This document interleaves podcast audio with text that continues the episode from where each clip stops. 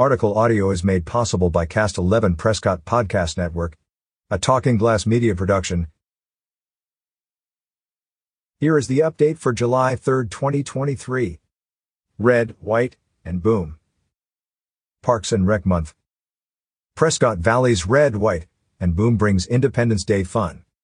Come join the town of Prescott Valley for fireworks, music, and food at the town of Prescott Valley's Red, White, and Boom events. Their 4th of July celebration will be held at the Prescott Valley Civic Center on July 4th from 3 p.m. to 9:30 p.m. and will be bigger and better than ever.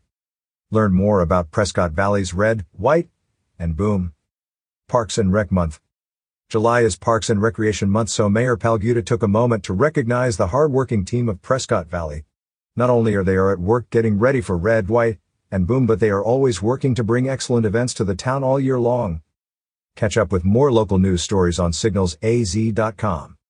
Stay up to date on the Prescott Valley Outdoor Summit.